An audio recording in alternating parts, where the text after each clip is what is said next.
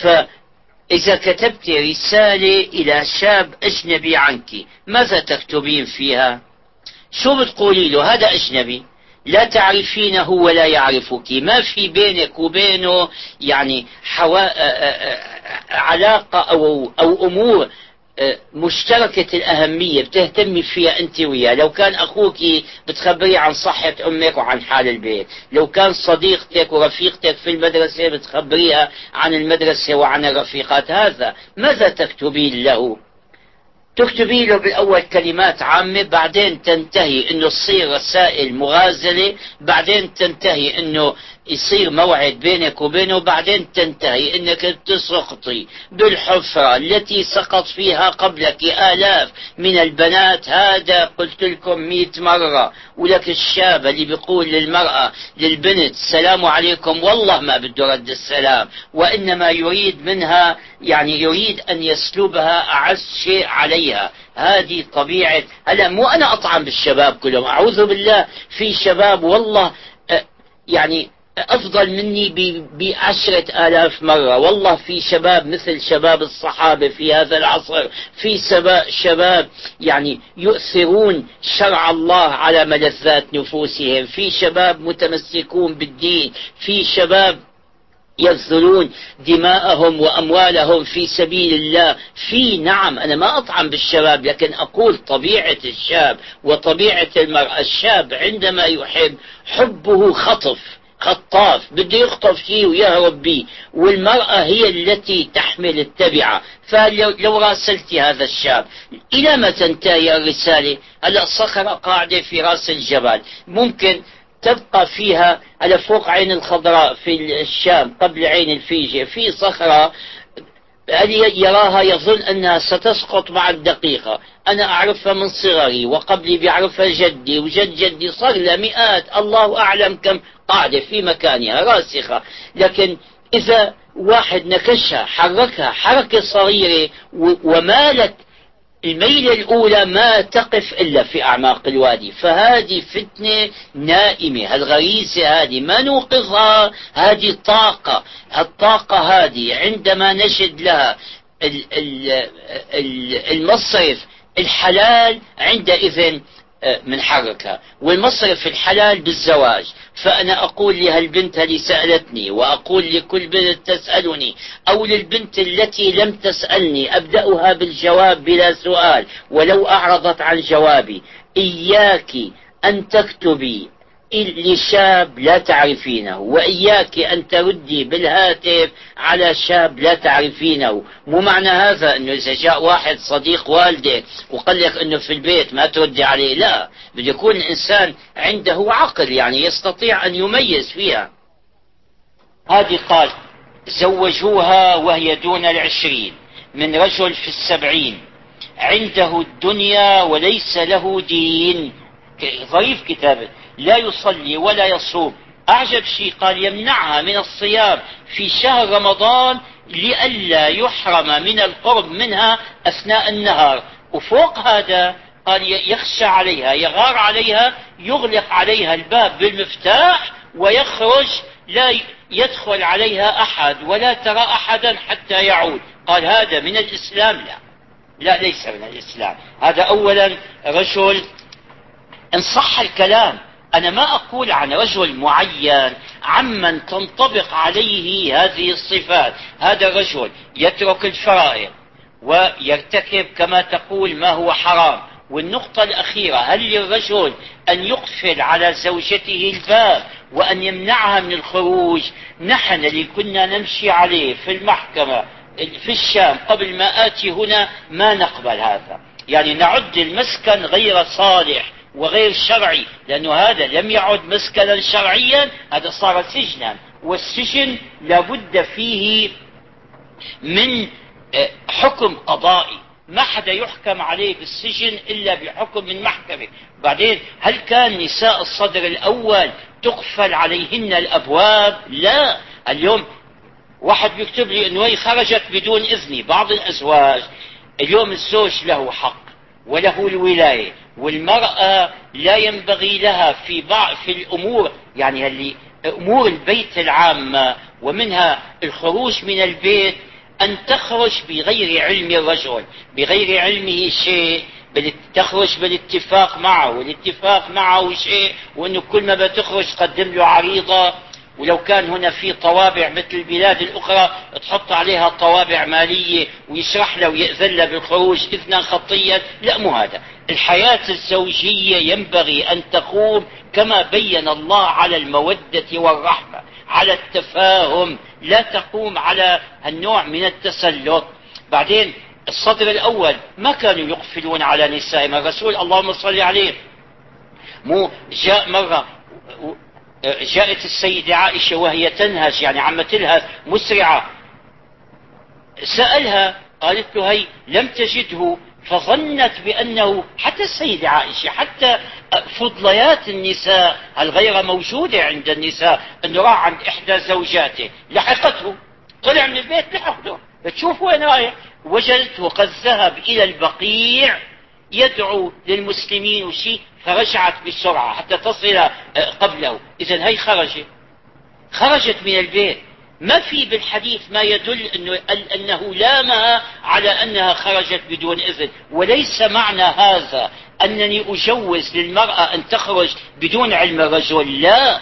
لا. الرجل تبقى له الرياسة في البيت وتبقى له القوامة الرجال قوامون على النساء. فأنا الذي أطلب والمرأة تطيع الرجل وتعترف له بالرياسة في البيت. ولا تخرج في الجملة عن رأيه وهو يعاملها المعاملة الطيبة معاملة المحبة مو معاملة التسلط معاملة يعني المودة والتفاهم. هذا المطلوب من الرجل والمرأة. فلو اتبع الرجال لو وقفوا عند حدود الشرع ووقفت النساء عند حدود الشرع ما كان يقع خلاف. مع العلم شوفوا ليس في الدنيا دار زوجية لا يقع فيها اختلاف. الاختلاف أمر طبيعي. لكن نصيحة آخر كلمة أقول اليوم لمن يستمع إلي أعيد كلاما قلته مرات.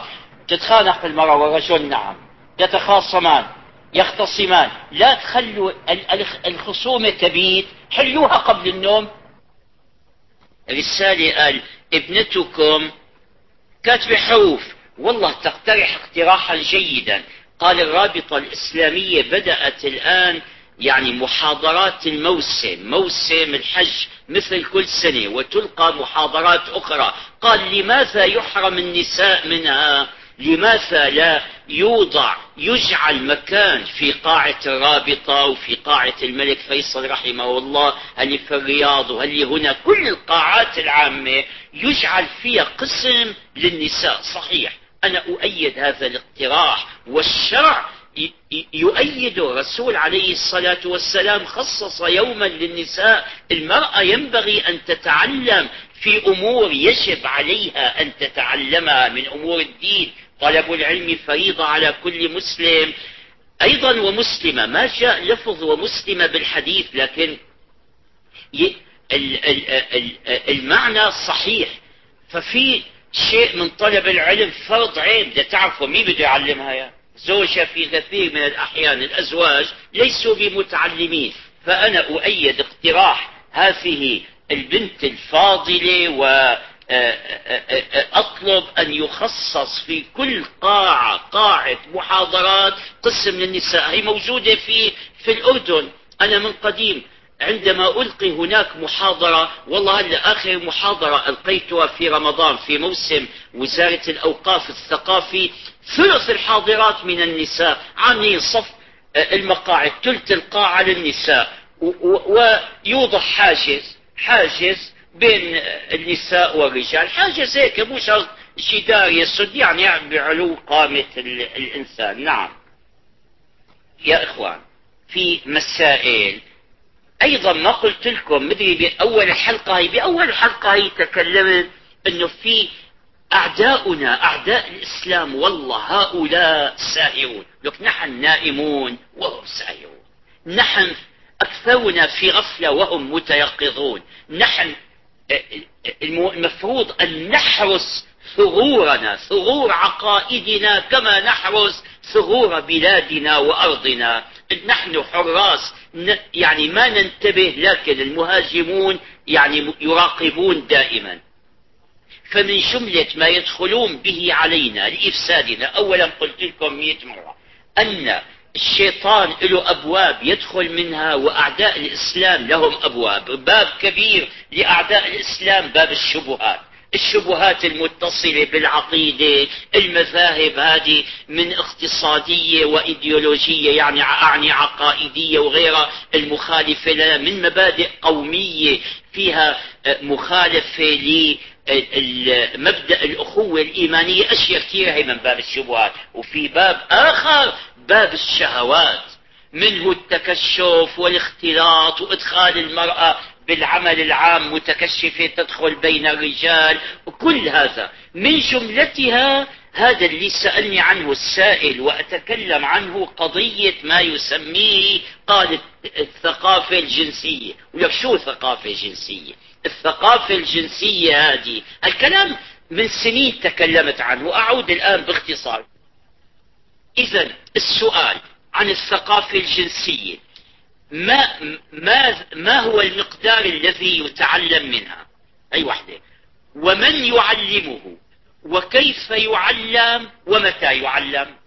أولا المقدار هل يعلم؟ هل يحتاج إليه الشاب والشابة لسلامة دينه أو لسلامة صحته؟ هذا ينبغي أن يعرفه. أو لسلامة أخلاقه وسلوكه. هذا المقدار. من يعلمه؟ مو بتعلمه. المجلات هذه في مجلات بعنوان أنه مجلات طبية أو ثقافة جنسية أو شيء. والله مجلات خبيثة منحوسة تنشر صورا وأشياء. بدعوى أنه هذا إيضاح للثقافة هذه والغرض منه والنتيجة منه الإفساد.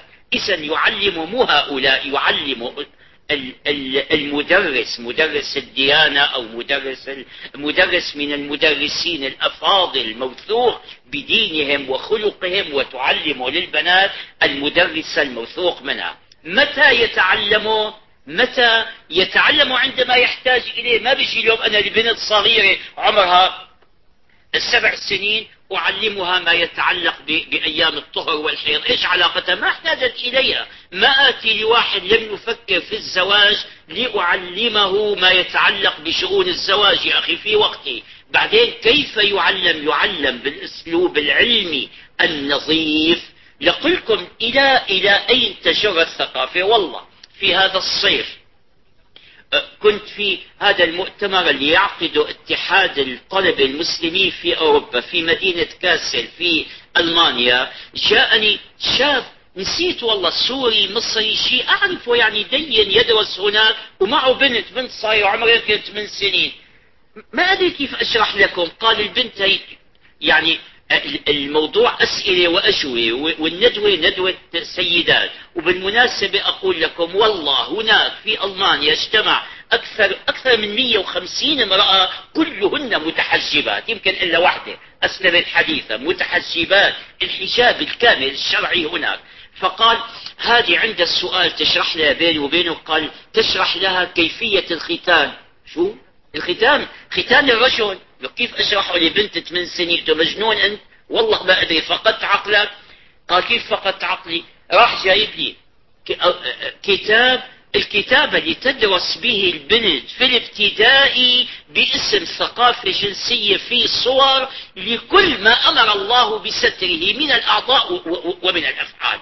للبنت الصغيرة هذا هذا اليوم بعض الناس الذين يقلدون نقلد غيرنا مثل تقليد القردة بلا فهم شافوا هدول قالوا إنه بدنا ثقافة جنسية قال بدنا نعمل مثلهم. وقال في لبنان بدأت في بعض المدارس ونشر عنها ملحق في مجلة من المجلات. توافقون أن تتعلم بنت الواحد منكم هل عمرها 8 سنين؟ هي ونجيب لها كتاب في صور ملونة مجسمة عن الأمور. يلي بيقول إيه نحطه في المرسال شو الحكي هذا؟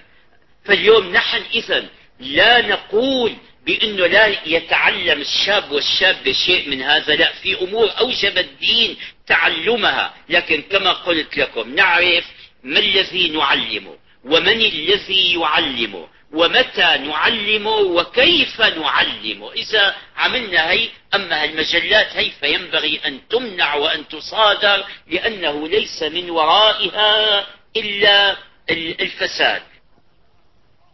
هذا عبود العراقي.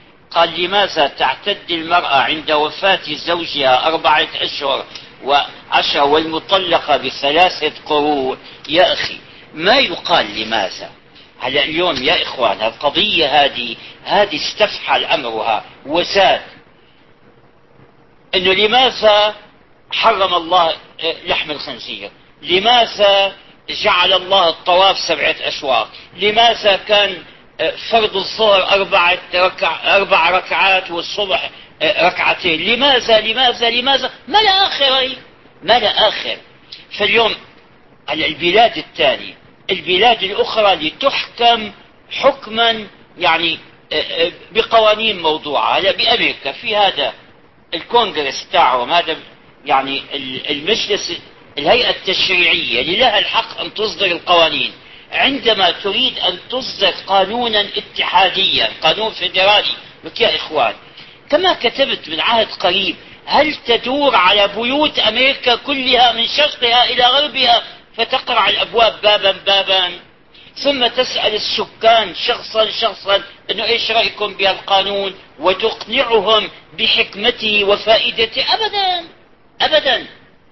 ما دام القانون قد صدر عن الذي له الحق بإصداره وجبت طاعته. لو واحد اليوم عمل مخالفة جاءوا به أمام الشرطة أو أمام القاضي قال أخي أنا ما اقتنعت بهالقانون يقول يا الله يعطيك العافية ما اقتنعت فيه خالفه كما تريد؟ لا. فاليوم نحن مسلمون. ما بدي لا أريد أن أرجع إلى إعادة هذه القضية. قضية واضحة ومعروفة وتكلمت فيها مرات وغيري يتكلم فيها دائما. معنى الإسلام ما هو؟ سلم والمتعدي أسلم يعني استسلم أي انقاد أي التزم أي أطاع. هذا معنى الإسلام. نحن أسلمنا يعني كأننا قلنا يا ربي نحن نتعهد بأن نؤمن بك وحدك وأن نعبدك وحدك وأن نطيع أوامرك ونجتنب نواهيك.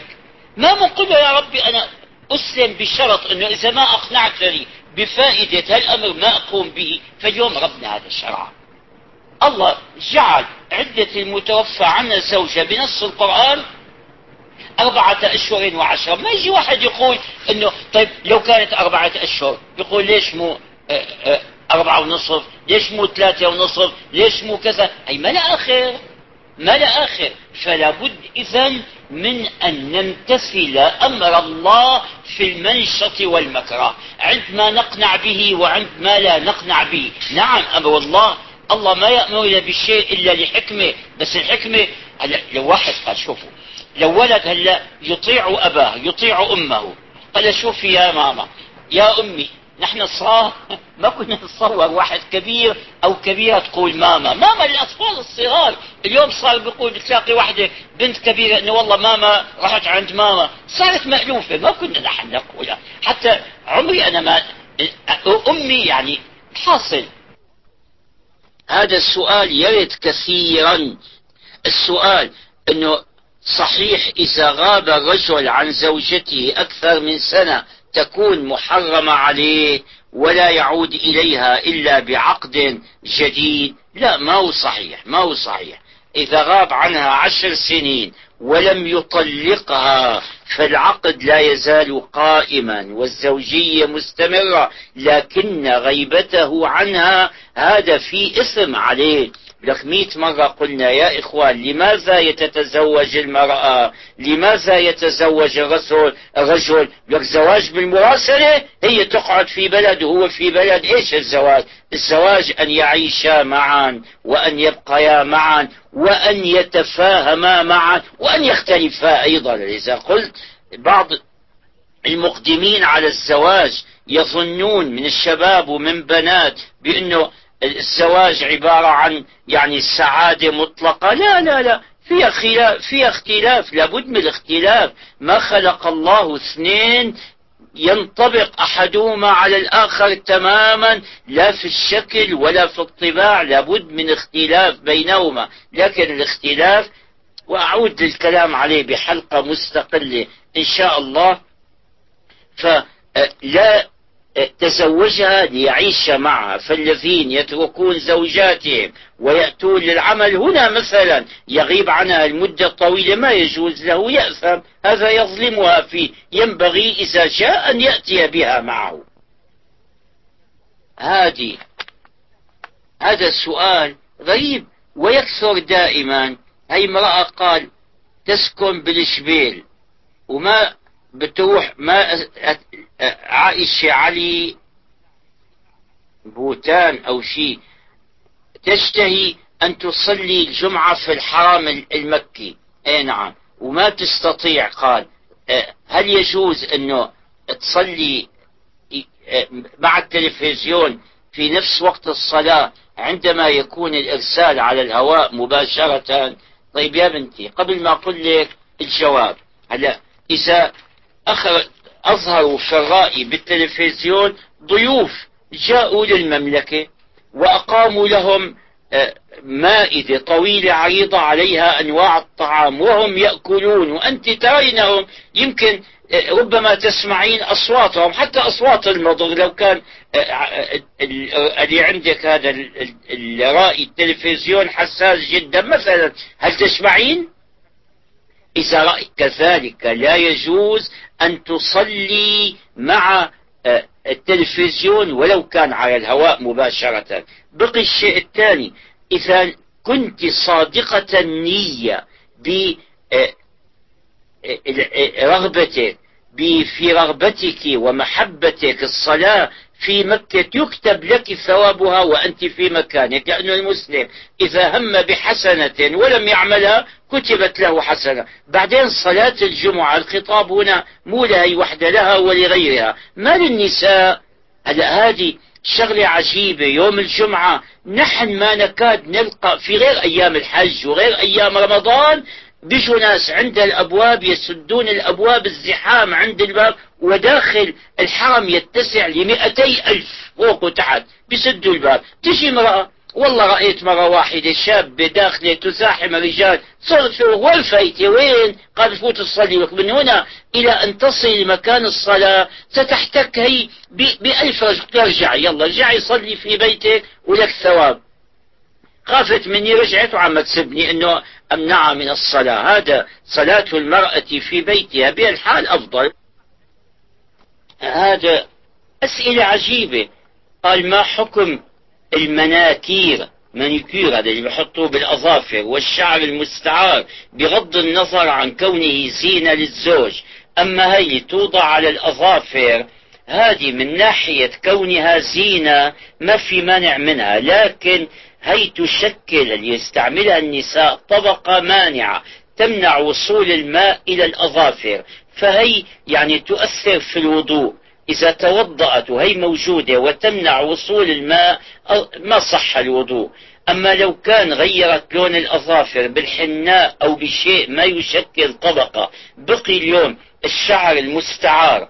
هذا من قبيل الوصل وتعرفون بأن الواصلة والمستوصلة الرسول اللهم صل عليه لعن الواصلة والمستوصلة لكن من الفقهاء من يعني من الناس ما من الفقهاء من الناس من يأخذ ظاهر الحديث ويقف عنده ويبني عليه ومنهم من ينظر لي يعني آه، آه، يحاول أن يستنبط آه، إيش؟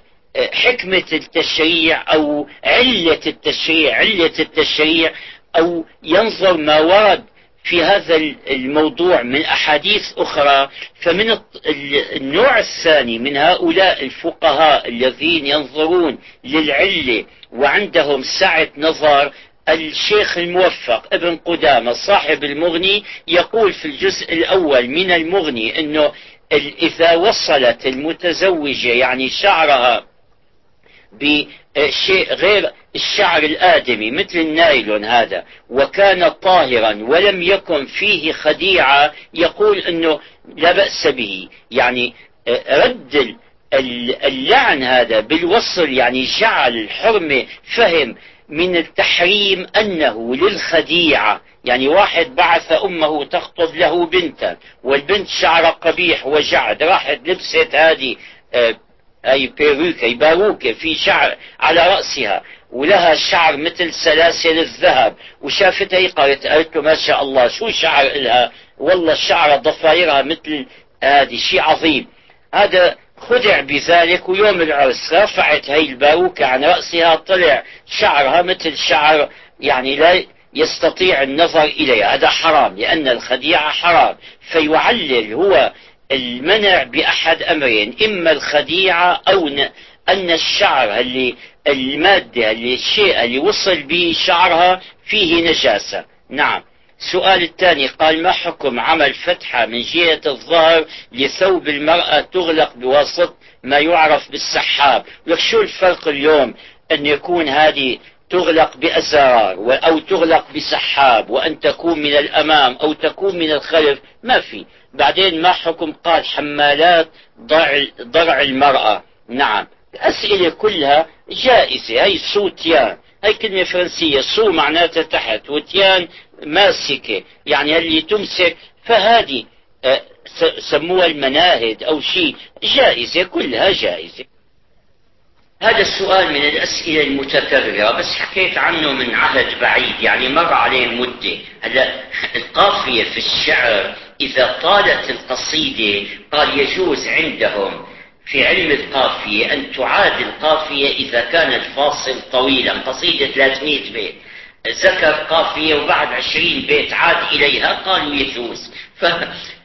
أخذا بفتوى أهل العروض فأنا أيضا إذا شالي السؤال وأجبت عنه مرت مدة طويلة ما في مانع أن أعود إلى الجواب بإيجاز لأنني لا أخاطب قوما محصورين وقاعد أنا في فصل دراسي وأمامي عدد من الطلاب. أعرف أنهم سمعوا هذا الكلام يمكن واحد ما سمع الحديث الأول. فهذا كاتب ابنكم وكاتب الاسم وبعدين يعني شطب عليه لذلك لا أقرأه. قال هنالك من العطور ما عرف عنه بالإسكار لكن لا يستعمل للشرب لكن للتطيب. قال إذا وضع بعضنا العطور هذه كولونيا يعني ماء ماء كولونيا هل هي نجسة وهل يجوز الصلاة بها؟ إذا السؤال عن العطور اللي يدخل في تركيبها الغول هذه الكولونيا بل يدخل الغول الحقيقة في العطور كلها. هلا حتى فهمت من المختصين هالعطور هذه اللي يستعملها المشايخ آه، آه، عطر الورد وعطر الزهر ومدري إيش ويظنون إنه ليس فيها آه، سبيرتو ليس فيها غول.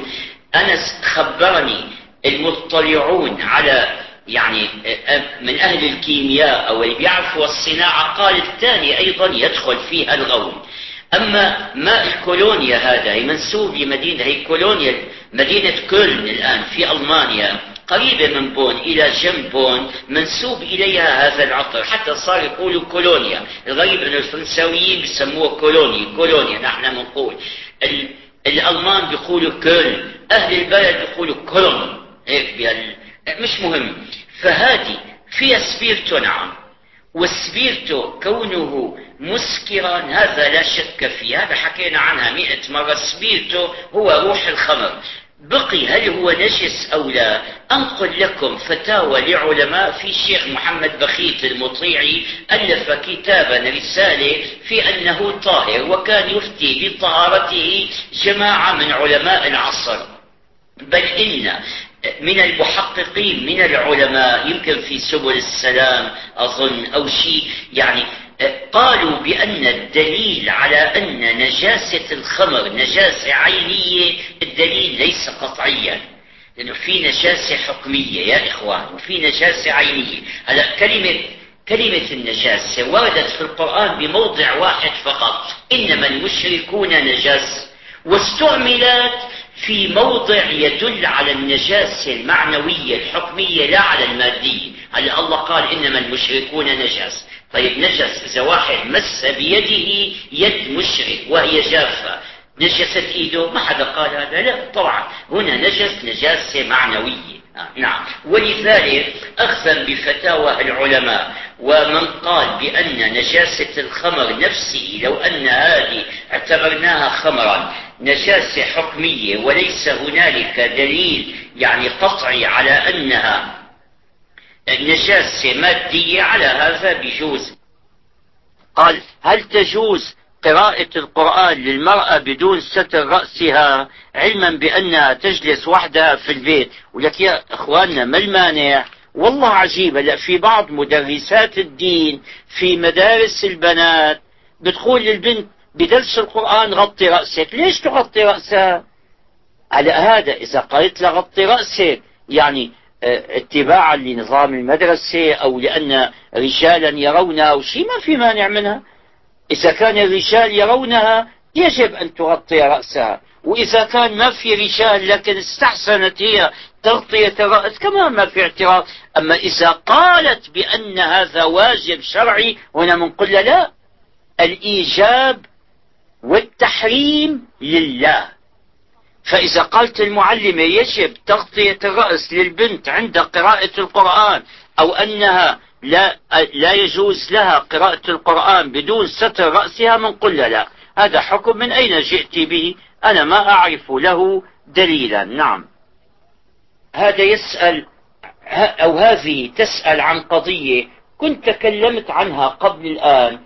المرأة إذا يعني وجب عليها الغسل يعني من الجنابة لا يجب عليها أن تحل شعرها أنه إذا كانت عاملة تسريحة أو منظمة شعرها أو لها ضفائر أو شيء يكفي أنها تتمضمض وتستنشق وتقف تحت الدوش. ولو يعني ما حلت شعرها هذا في الغسل من الجنابة. أما الغسل من العادة الشهرية الإسلام شوفوا الإسلام دين سهولة ما في حرج.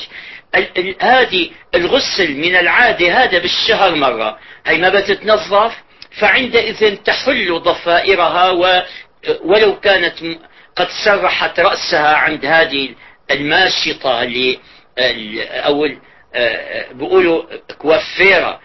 coiffeur بالفرنساوي حلاق مؤنثه coiffeuse بيقولوا كوافير أهلا وسهلا هذه مرة في الشهر تتنظف لابد.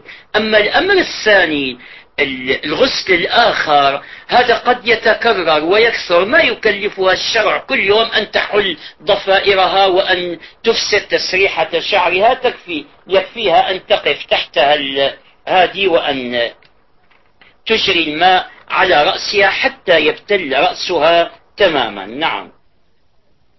تسأل هي أنه ما قامت بطواف الوداع لأنه كان عندها يعني عندها مانع مما يعرض للنساء. بتقول هل بطل حجها؟ قال لها جماعة إنه حجها بطل. لا لا بطل ولا عليك شيء. اليوم هلأ طواف الوداع طواف الوداع اولا حكمه أنه واجب وإن كان عند الإمام مالك يرى بأنه سنة. اجتهاد المذهب المالكي انه طواف الوداع سنة. فإذا وحدة يعني امرأة عندها العذر الشرعي ولم تطف طواف الوداع لا شيء عليها. وإلى لقاء آخر مع فضيلة الشيخ علي الطنطاوي في الشريط القادم. نذكر